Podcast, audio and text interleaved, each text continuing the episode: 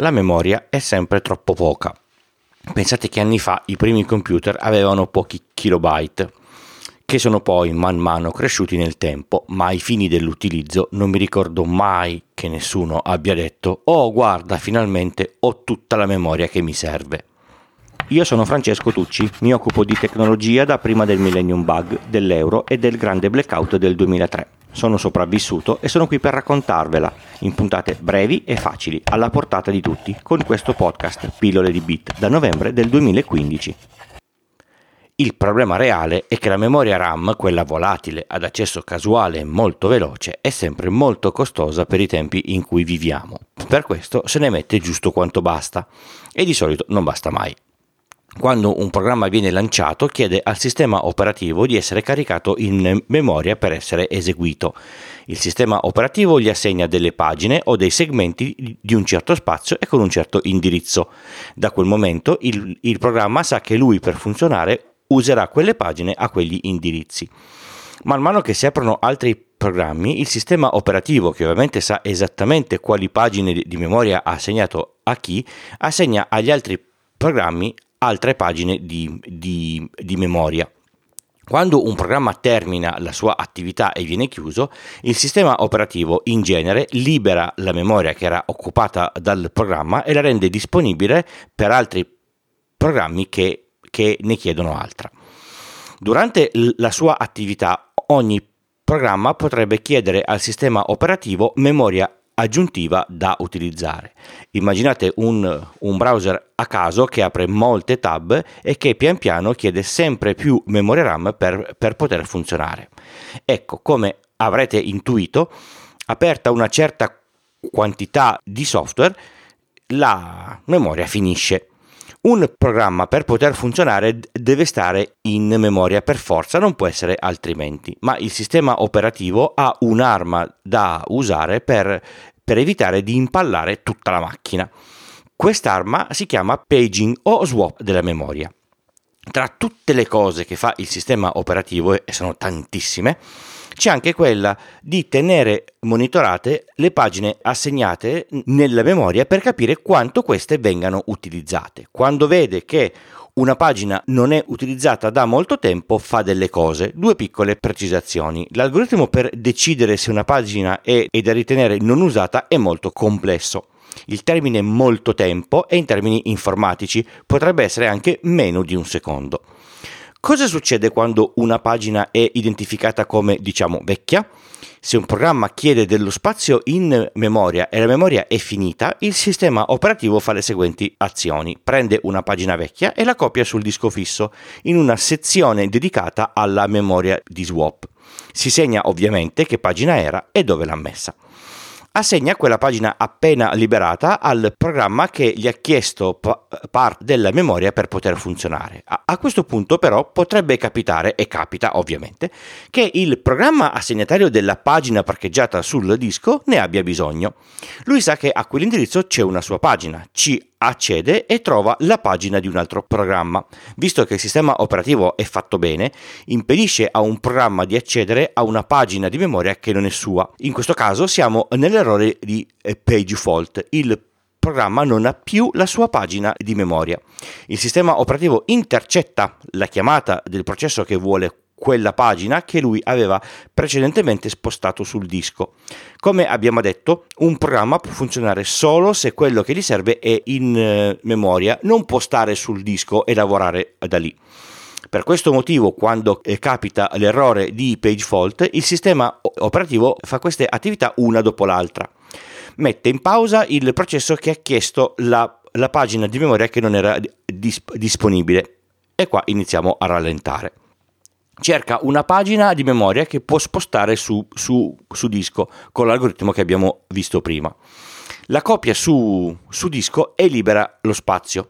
Cerca sul disco la pagina del programma attualmente in attesa, la carica nella pagina di memoria che ha liberato poco fa, informa il programma che la sua pagina di memoria non è più all'indirizzo dove lui si aspettava di trovarla prima, ma è all'indirizzo nuovo toglie dalla pausa il processo e gli permette di continuare a lavorare. Adesso voi immaginate quanto si possa incartare un sistema se i processi continuano a chiedere pagine di memoria che sono state spostate nel disco di swap, aumentando in modo vorticoso il passaggio delle pagine dalla memoria al, al disco e viceversa. Soprattutto perché se il tempo di accesso alla memoria si, si conta in nanosecondi, quello al disco è espresso in millisecondi, vuol dire milioni di volte più lento. Mettere un disco SSD per la memoria di, di swap non è una buona idea perché con le continue riscritture lo si distruggerebbe in pochissimo tempo. Se un sistema fa troppo swap sul disco, le soluzioni sono solo due. Usare meno programmi contemporaneamente oppure espandere la, la memoria RAM se, se il sistema permette. I sistemi operativi gestiscono la memoria e lo swap in modo diverso uno, uno, dall'altro. Senza scendere troppo nel dettaglio, che sono cose molto complesse, vi do alcune informazioni basilari. Alcuni sistemi usano algoritmi particolari che cercano di prevedere quali potrebbero essere le pagine di memoria che possono essere chieste in un, in un futuro, precaricandole dallo swap. In alcuni casi, per i sistemi multi-utente che aprono gli stessi programmi contemporaneamente, magari con parti che sono in memoria ma che non devono essere modificate, come alcune li- librerie del, del, sistema, le pagine di memoria con queste funzion- funzionalità vengono condivise tra gli utenti per, per evitare di caricare più copie nella memoria, così si risparmia spazio. Linux ha una partizione con una f- formattazione specifica per la parte di, di, swap. Windows mette lo swap in un file nascosto di sistema che si chiama pagefile.sys, solitamente grande quanto la, la, memoria fisica e residente nella root del disco C, ma poi si, si, può, si può spostare. macOS quando un programma viene chiuso, n- non libera subito la memoria, la tiene occupata ma sovrascrivibile, in modo che se il programma viene riaperto, la memoria è, è già pronta lì per essere ri- riutilizzata. L'obiettivo è sempre solo uno, cercare di non far fare swap al sistema operativo.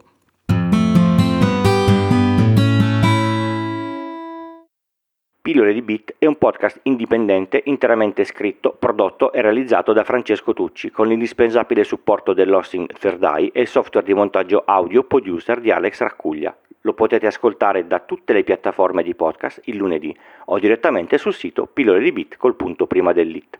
Sul sito trovate anche tutti i canali social per la discussione online e i modi per supportarmi. Il podcast non ha pubblicità.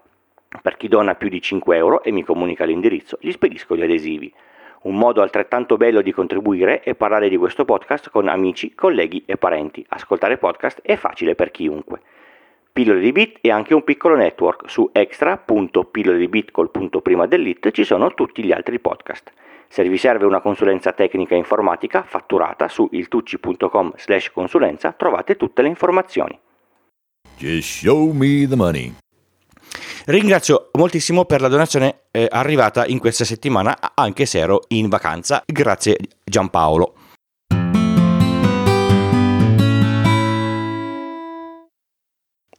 Il tip di oggi è stato pubblicato su Twitter qualche tempo fa da, un, da una persona che seguo e, e, mi pare sia anche un ascoltatore. L'ho trovato adorabile e me lo sono segnato. Pronti a tornare tutti bambini? Aprite il sito Food and Fly, il link lo trovate nelle, nelle, note come sempre, prendete un foglio di carta, scegliete il vostro aereo preferito ed ecco che avete tutte le istruzioni per piegarlo alla perfezione e lanciarlo come facevate, ne sono sicuro, qualche tempo fa. Per ogni modello, ce ne sono davvero tanti, trovate le caratteristiche di, di di volo, le istruzioni per realizzarlo, la videoguida e potete anche stampare il foglio con tutte le, le varie pieghe. Io ve l'avevo detto che era adorabile. Vi ricordo che è ancora attivo il sondaggio per gli ascoltatori eh, del podcast fino alla fine di ottobre 2022. Lo trovate al link pillole di bitcol.prima dell'it slash sondaggio o direttamente nelle note dell'episodio. È veloce e anonimo, se lo compilate con sincerità vi ringrazio tantissimo. Alla fine del periodo vi renderò partecipi dei risultati come, tu, come l'altra volta.